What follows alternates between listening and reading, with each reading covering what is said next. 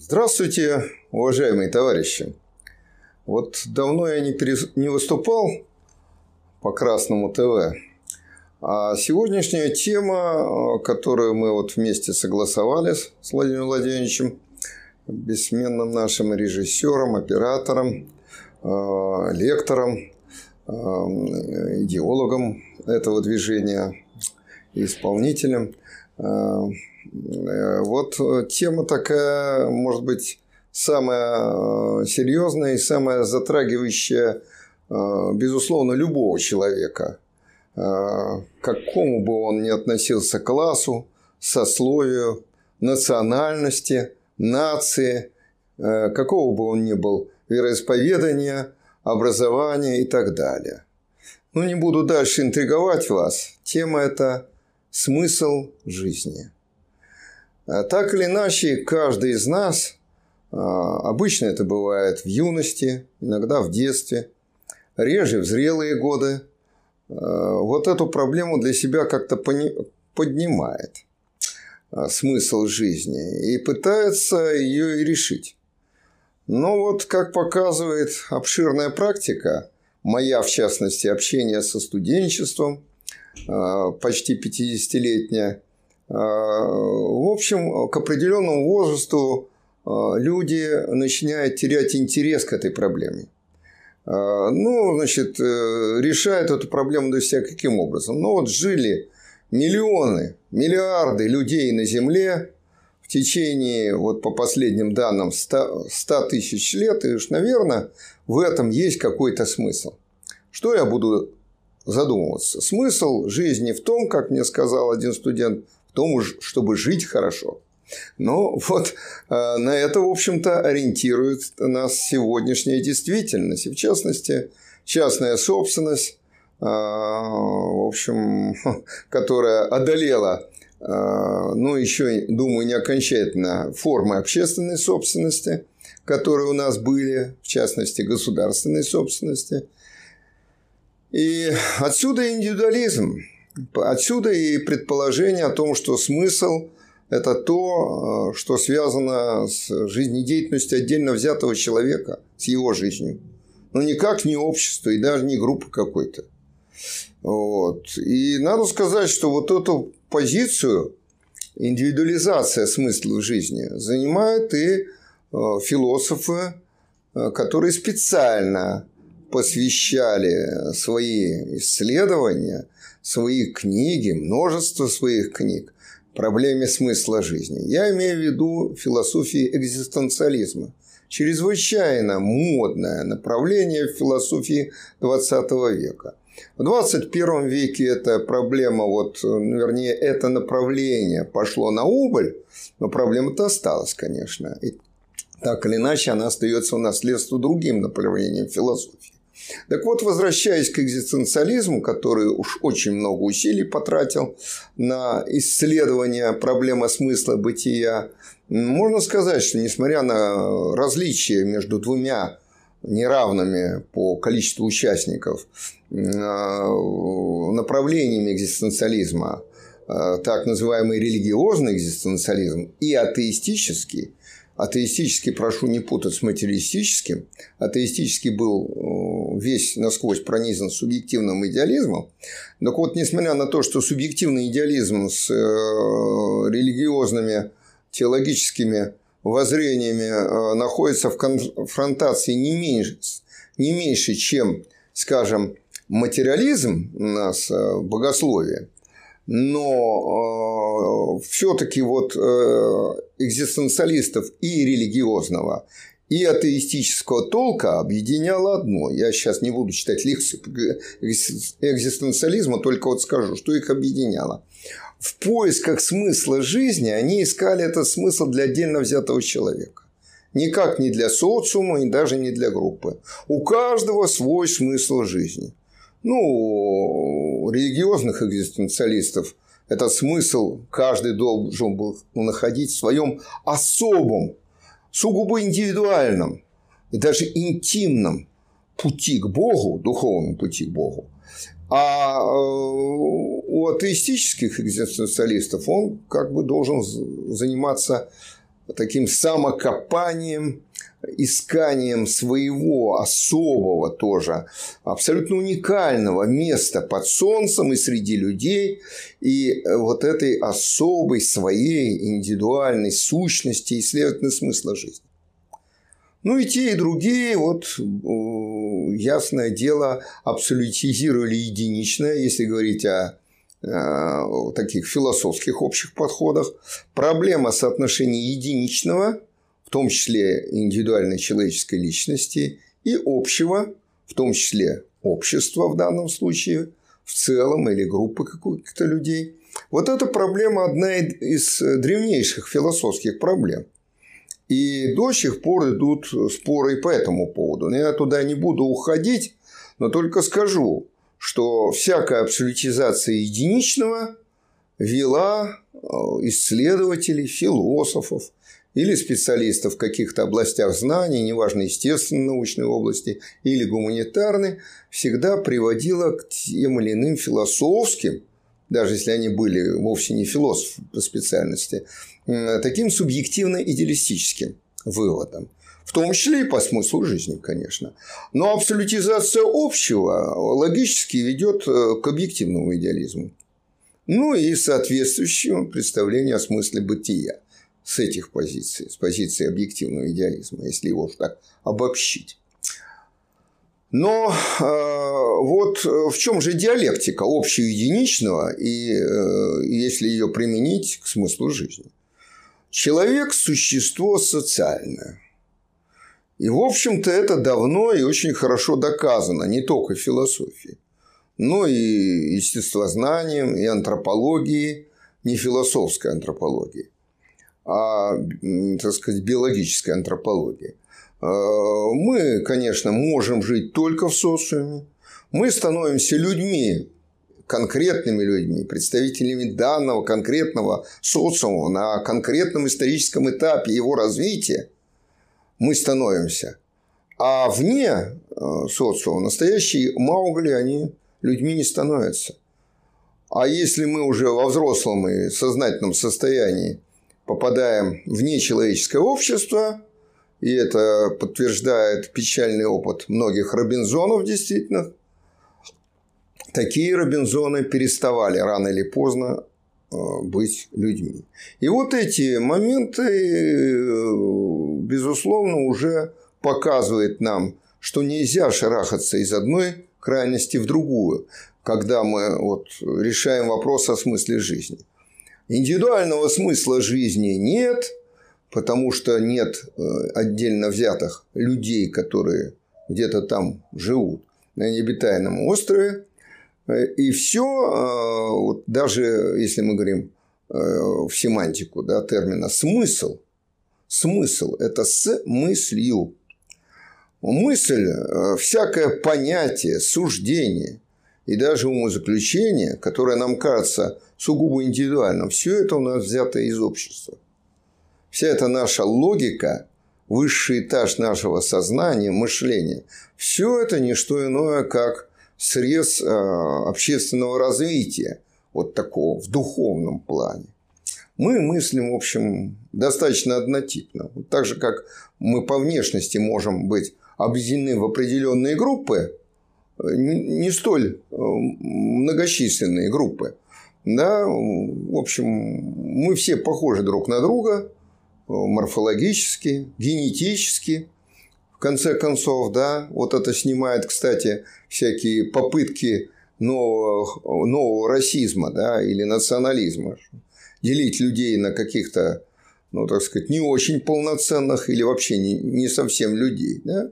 То обстоятельство, что мы генетически общны, то обстоятельство, что э, возможно э, межрасовые и, конечно, межнациональные скрещивания Э, при достаточно здоровых детях о результате этого скрещивания говорит против расизма и против индивидуализации вообще всей нашей жизнедеятельности. Таким образом, и на смысл жизни, я надеюсь, убедил э, моих вот нынешних слушателей и зрителей в том, что смысл жизни надо все-таки искать где-то диалектически, в единстве единичного общего. И вот здесь, э, в общем плане философском, очень хорошо высказался Владимир Ильич Ульянов-Ленин, хотя он не был профессионалом философом. Вот э, читая э, логику Гегеля, он отметил на полях множество замечаний, сделал потом в философских тетрадях это все у него, так сказать, представлено вышедших отдельным томом. Там есть раздел о диалектике, очень э, хорошее замечание. Единичное существует лишь той связи, которая ведет к общему. А общее существует лишь в единичном и через единичное. То есть не существует, скажем так, груши вообще, ее не съешь. Но всякая конкретная груша обладает рядом существенных характеристик объективно, да, обладает рядом существенных объективных характеристик, которые делают это плод именно грушей, а не яблоком и так далее. Но то же самое касается не только груш, конечно, но и человека. И всего, о чем бы мы ни говорили. В том числе и субъективной реальности, в том числе и нашей мысли, в том числе и наших размышлений и терзаний по поводу смысла э, нашего бытия. Значит, вот мы должны придерживаться этого момента, э, не шарахаться от индивидуализма к вот растворению личности, в чем, кстати, период Советского Союза так обвиняют наши либералы до сих пор, что, демо, личность была нивелирована, растворена в общем, так сказать, общие э, интересы, общие ценности, да, вот они превалировали, доминировали, э, а личность была принижена. Но, с другой стороны, эти же либералы утверждают, что мы должны ориентироваться на общие человеческие ценности. Вот видите, какая логическая ошибка ну, явное внутреннее противоречие. Общие человеческие ценности, значит, абсолютизация общего опять. И, кстати, вот эта ориентация на ценности, какие мы ценности выбираем для себя, какие следуем, а эта ориентация на ценности определяет целевые установки наши, локальные, когда мы вот что-то хотим добиться, да, что-то получить э, для себя, от себя, хотим добиться, получить образование то или иное, да? сделать какую-то карьеру, в конце концов удачно выйти замуж, счастливо э, быть в браке, да, или жениться, значит, не только замуж, но и жениться, конечно. Вот. И все это, как мы хорошо понимаем, все крутится вокруг, проблема смысла жизни. Потому что если человек неудачно выбрал какие-то цели глобальные для себя, ну, скажем, стремился получить какие-то профи... какую-то профессию, которую он изначально не способен. Ну, скажем, стремился стать музыкантом, у него нет музыкального слуха. Да? И он положил на это всю жизнь, и результат был самым печальным. Да? В конце концов, он не стал музыкантом, он стал заниматься чем-то другим, метался по жизни, искал. Таких, увы, очень много. А другие не ищут, а так идут в каком-то фарватере общего, да, вот э, как по принципу, где родился, там и пригодился. Родился в деревне, пошел там пасти коров, предположим, ну, так я примитивизирую, или на ферму работать, и сам стал фермером, предположим, так или иначе связан с сельским хозяйством. Ну, это все нормально, так вот деды и прадеды работали, а в городе родился, ну, вот пошел на завод или стал инженером, вот в эту среду, наиболее распространенную все-таки э, в нашем обществе, да, которую э, называют теперь постиндустриальным или идущим по пути постиндустриального общества. Да, цель такая тоже – общее вроде вырисовывается.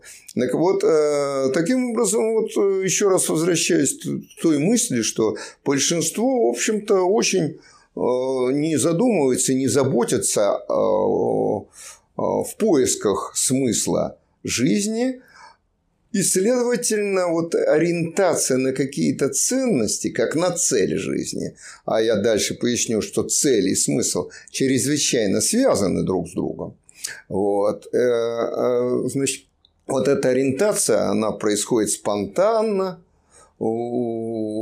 независимо от осознаваемых каких-то желаний этого человека, его каких-то устремлений, осознанных устремлений. Стихийно. Вот мы вроде сознательные люди, и прежде чем что-то сделать, мы поступаем каким образом, как сознательные люди. Мы сначала подумаем, что сделать.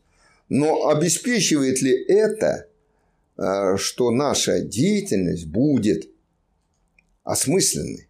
И что это такое, вот осмысленный, полный смысла или бессмысленный наша деятельность?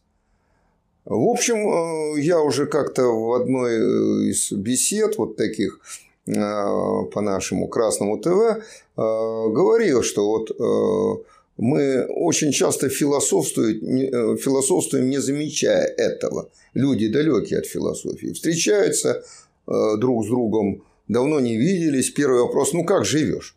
Это и есть вопрос о смысле жизни. А вот. В общем, философский вопрос, конечно. Никакая другая наука этой проблемой не может заниматься. Ну и какой ответ? Ну, хорошо живу. А что значит хорошо? Или плохо живу.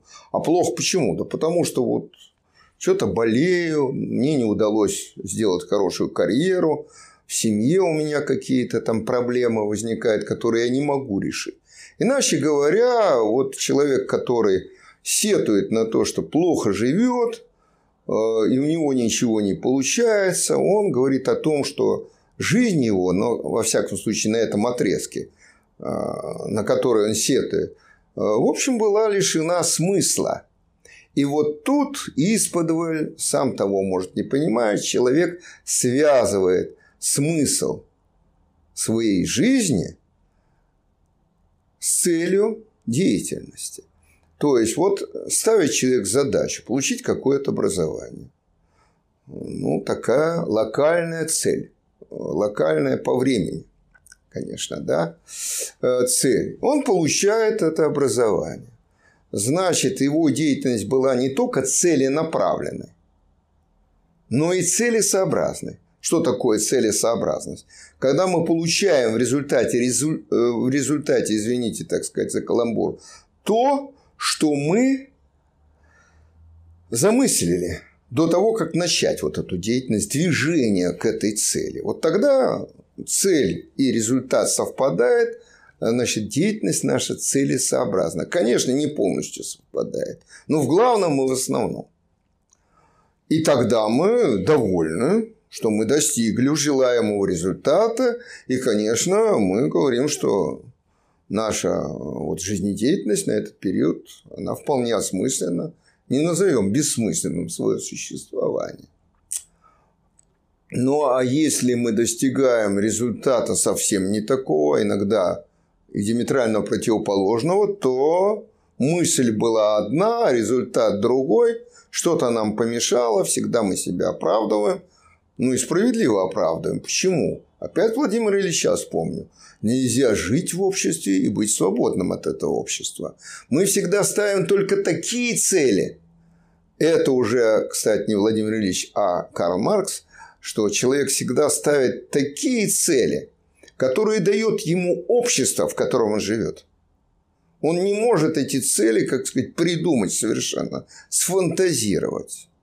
Вот. Если человек живет, скажем, в 16 веке, он не может перед собой поставить цель стать летчиком, скажем, да, понятно, да, а, но может перед собой поставить цель стать поваром, землепашцем, вот. В конце концов, рабочим уже, да, если это речь идет о Европе, достаточно развитых странах. Вот. Или э, уже начинавшийся тогда капитализм становления. Вот он становится по-нашему предпринимателем и может достичь этой цели. Но если он э, хочет стать таким предпринимателем или капиталистом, а, а он живет в период раннего средневековья в Европе, то он, конечно, такой цели никогда не достигнет, да и не поставит ее. У него в голову это просто не придет всякие наши цели, образ будущего, является, э, ну, не зеркальным, конечно, достаточно преформированным а, отражением того, что окружает нас. а, деятельности других людей, природы, в конце концов, которую мы познали, потому что непознанная природа, она не может нам подсказывать какие-то цели по его освоению. Вот, этот вот освоение природы и наша деятельность тоже они разныжно связаны. Еще один момент. Таким образом, вот э, получается так, значит, мы э, э, смысл должны искать где-то на стыке индивидуального и социального. И не просто на стыке механическом, конечно, а вот диалектическая связь. Цели мы получаем, как я уже сказал, от общества, в котором живем – вот. И методы достижения целей тоже получаем от общества, в котором живем. Но от нашего от усилия, конечно. Вот тут субъективный фактор. Во-первых, мы должны не, мы не просто получаем. Мы должны понять, какие мы цели можем ставить. Да? То есть общество нам на блюдечке не преподносит эти цели. Надо осознать и себя, и свои возможности, и общество, и мир, и вот уровень развития общества, в конце концов, и вот выбрать для себя какую-то нишу деятельности в рамках, конечно, социума. Это ниша не какая-то там пещера для отшельника, конечно, нет.